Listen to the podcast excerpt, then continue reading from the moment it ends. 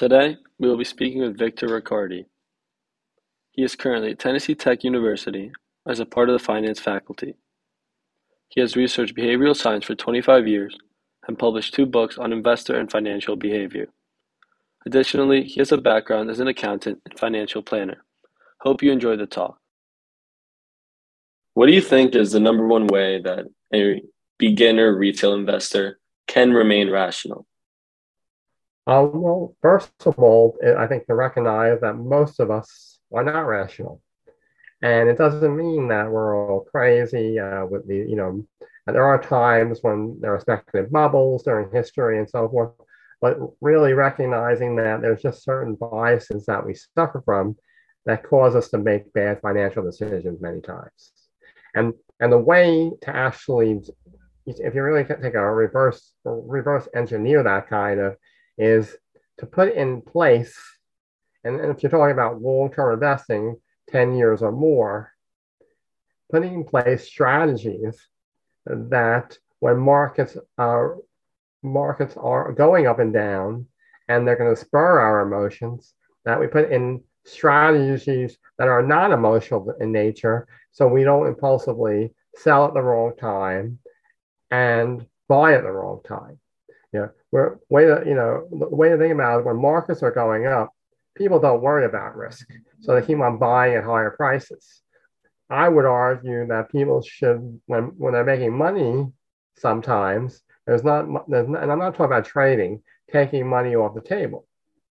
In the last six to eight months, we've had the reverse where stock prices are going down, people have fear, and people become risk averse. This is the time when we should be buying because your the prices are going down, you're getting more shares. And so biologically, we actually are, are like predis- uh, predispositioned to do things at our own peril in, in, a way to think about it. So what, what we really should be doing when the market's going up, we should be taking some money off the table. When the market's going down, we should be buying. So what should investors focus on to control their emotions because obviously we all want to buy when we see that everyone else is buying. We all want to sell when everyone else is selling. But what should a retail investor do to control their emotions in these moments? What I would say is, even within your question, is thinking about there's two aspects to control, or there, there's a what I would say what we call a cognitive piece, where it's a non-emotional piece, how we feel or process information. So, for example, uh, there's some, so for example, there's internal control and external control. So if our personality is internally driven, we feel like we can affect the outcome of something. And that means we feel like, uh, so if we're playing basketball or something, we feel like the next shot is more likely to go in. Well, that internal control it can be also used when we're when we're investing in stocks and that results in trading because we, if we have if, if we have five good trades in a row in which we make money, we feel like we can. It's more likely the income is that the next outcome is going to cause the stock price to go up, and we're going to make money, which is actually false. The other type of, of external control that deals with the ideas we just leave everything up to luck and society. And then the next piece of control is emotional in which we all suffer from self-control bias. And that deals with the idea is if you think about the part of the brain that likes music, sex, and music, it also likes money. And that causes that emotion part of the brain causes us also in the short term to be spenders rather than, than savers in the future. So even just trying to control our emotions works for, is difficult to do from because it's biological, but it also may be driven by our personality as well. And and and I think part of the first steps of all this is just educating people that they may suffer from some of these biases, but as well, I, it's not just all about financial behavior. I think the other other missing link with, with retail investors is a lack of financial education. So if you tell somebody to be rational, there's a whole bunch of investment strategies that deal with rationality. But if people don't know what rationality is, but if they don't even know what basic investing is, they're just going to make decisions based on emotion as well. If that if that answers your question. How do you see bias impact investors' decisions? More importantly, those who are new to investing. I would say they're very much driven by even social media. Uh, if you look, um, so an example, this, this may, may be more application to your to your viewership or listeners. Um, I would say if you look at the last two years, you have these meme stocks in which people are going on Reddit. They're you know they're using uh, they're investing things like uh, GameStop, and they're investing or they're using brokerage accounts like Robinhood. And it's been great that more and more people are getting invested involved in the stock market. But my concern is a lot of those people are, uh, are being driven by group psychology, mania, and and so forth. And so when, and when the market's going up, it's a it's a fun time. Unfortunately, we have a, we have a history of the financial crisis of 2008, the internet bubble of the late 1990s, uh, even going all the way back to Holland in the 1600s, we have something called uh, tulip mania. And what I would say is for beginning investors, I, I hear this all the time, especially with my students, is this is a new way of thinking, it's a new time. And I would tell you, no, it's not. Every time that they argue that it's a new time, a new paradigm, the behavior has repeated itself. And so I'm not saying that things aren't going to, you know, technology doesn't change things, but there is the next hundred years, there's going to be more and more cycles of wonderful technology. But does that completely change how we're living our lives? Most of the time, not. And so that's what people have to be very careful of is are people going to trade stocks and make a lot of money? But if you're if you're doing meme stocks, even a little bit with the Bitcoin, the cryptocurrency, my concern is there's nothing wrong with maybe putting money into those items, but the lack of financial understanding or education would, would also say most people don't understand what diversification is or portfolio. If you only had $10,000 and you wanted to put 10% of that into crypto or Bitcoin related items, that, that would be reasonable to me, five or 10%, just to start to build out a portfolio. And then maybe add stocks, mutual funds, um, even and then maybe even some bonds, some international securities. My concern is that most people your age is just, if they had ten thousand dollars, are just putting it all in crypto, and they're going in and out, or they're buying meme stocks and they're going in and out, and that that's not investing. That is trading, gambling, and speculation. And history shows it's. I don't mean I don't mean to be a naysayer, but history shows that it does not end up well. And even even Bitcoin and crypto are most of those categories of uh, of uh, investment classes are down 50% the past year. So I think some people are experiencing that pain of that as well.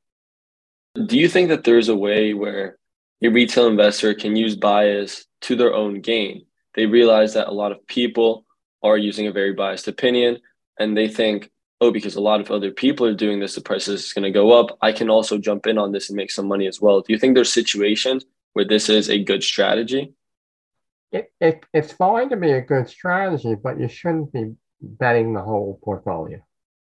So, so even something. I, so what I what I do, for example, is I will take profits. So, so for example, let's say hypothetically, I had ten thousand dollars in an energy fund, if that energy fund went up 25% in three months, what would I do? I wouldn't, I wouldn't, and it, it would, in, and in six months, maybe that energy fund would have increased to $12,500.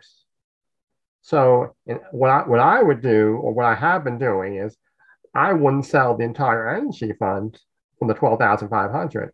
I would sell $2,500 of it because I'm going to take my profits on that. And then if I'm looking to diversify, I have then maybe eight to 10 other mutual funds in my IRA account. And I take that $2,500 and I spread it along those 10 other funds. And that helps build a, a more diversified portfolio. But it's, a, it's, a, it's, a, it's not really a trading strategy. It's a, it's a reallocation strategy in which you're just taking profits. And so that so yeah, and so that's why even like there's nothing wrong with finding an investment and, and, and that's why you just have to think more of an investment. If, if you think people are making wrong decisions about things, but are there fun, fundamental financial decisions that back it up? So, so I, I look at a GameStop, for example, is people are rushing in based on pure emotion and observing what an influencer is telling them online. Again, that's not investing. Um, if you if you want to do that, you have to also be prepared to get out in time. And I just clarified, as I said, that is not investing. If you saw information that supported that GameStop all of a sudden is going to turn around and be profitable in two years because of a new business model, that's a different argument, and that may be an investment strategy. I haven't seen anything. Um, my conclusion is more concerned is GameStop is more of the future of what happened to Blockbuster Video than turn a turnaround story from going to from mortar store, you know, brick and mortar stores to an online presence. As time goes by and investors experience losses, do they continue to make the same mistakes they become wiser and more rational? And that's unfortunately, I, I think we've done a much better job the last 20 years in behavioral finance on, on documenting the biases. But one of my colleagues uh, asked me, Have you really changed investor behavior? I would say minimally. And it's unfortunate because um, there's something called the Dalbar study, um, which they're a firm that tracks the performance of, um, of mutual funds essentially or different types of securities. But they have data that they release every 10 to 20 years, every year, and they look at 10 to 20 year increments of performance. And year in and year out, they find that the, the average mutual fund investor putting money into a stock fund maybe makes about five and a half, six percent a year. And they, that's probably attributable to choosing the wrong funds, using the wrong advisors, not understanding the correct management fees, but also not understanding diversification, but also people lose patience with an underperforming mutual fund. So what do they do? They, they cash it out and they move it around. So that's why trading doesn't have to be just a stock in a day. Trading could still be okay. I invested in a mutual fund for three years. It hasn't it hasn't performed as I like, and then people move out of it, and then it moves up and they miss out on the returns. So I would say, unfortunately, we're still in a very, um, I would say, hopefully, the next, some of the next generation of research will uh, help to improve in, investor decision making and returns. Um, there has been some things like retirement accounts where if you're talking about nudging, you automatically put people into retirement accounts now. It's, in, it's increasing retirement savings, but it's not at this point necessarily, I would say, increasing performance or education because there's, there's not an investor piece with it. And, and one, one thing to really emphasize is understanding history. It's not that we all got, you know, financially illiterate or something. is that many of these decisions over the last three generations have, have really become more available to us or required of us.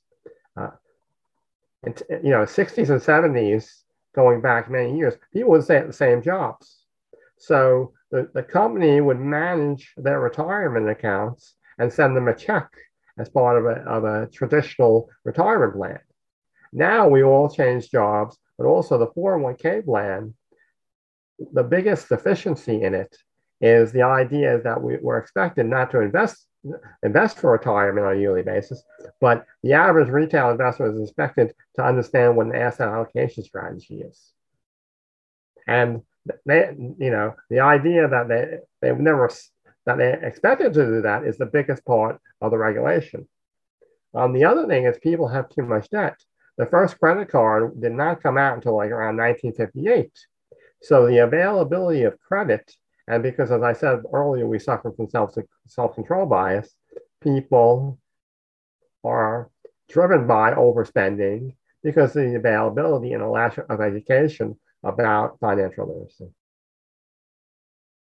So you mentioned how although there's been a lot more research in the past 20 years about behavioral finance, people are still not making the right decisions. So what do you think it's going to take to make people more rational and make people better and smarter investors?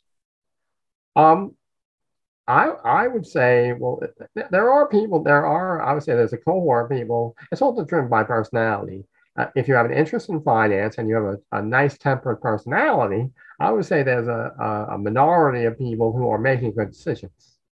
So I don't want to think that everybody's not making good decisions. There are some people, whether it's you know before or after behavioral finance, there are people who just even, uh, but even myself, I think it takes lessons. I traded during the internet bubble of the 1990s. I thought I was rational. I used margin. I blew up my accounts. And so for certain people, a lot of it comes down to the they have to feel the pain of investing. And one thing I didn't mention is one thing is that people tend to be very loss averse and they're very emotional about their investments, but they're especially emotional on the loss side. So many times we don't even when we should take a loss, we don't take the loss and the loss gets worse until we completely cash out of the investments. And unfortunately, what that loss aversion does, it's related, related, related to like regret. So once we've gone through the regret, many people, even after the financial crisis of 2008, I would say probably people who lost a lot of money, the public opinion polls show maybe a third of people never got back into the market. So it's a it's a real balancing act of people learning from life experience. Even, you know, so even if your parents tell you something about, you know, your future, how you should live, getting a job, their experience, do your listeners always listen to them? Probably not. I mean, that was your age. Well, I'm giving advice about investing. There's going to be a cohort of people who are not going to actually listen until they go through the pain of suffering of losing money. And then hopefully they learn that lesson. And, but also a lot of it is just also seeing a, a financial advisor and, and getting, you know, even myself, I use a tax accountant. You can these decisions are complex and getting the advice of experts is very helpful as well. In all your time doing research, what has been a piece of information that you found really shocking when you first discovered it? I would just say that the, the people repeat bad behavior even after they go through these traumatic, you know, a sub- subset of them. And and that's why for some of it, um, I, have um, I've also done some take some coursework in what's known as financial therapy. So for a for a, a minority of people, it's not the, the financial behaviors aren't just bad biases, it's related to, to trauma and other issues that they suffered, say, in childhood. You know, even things like hoarding and gambling addiction, those are very, very severe. So, so typically, those may not be related to a money issue during their life.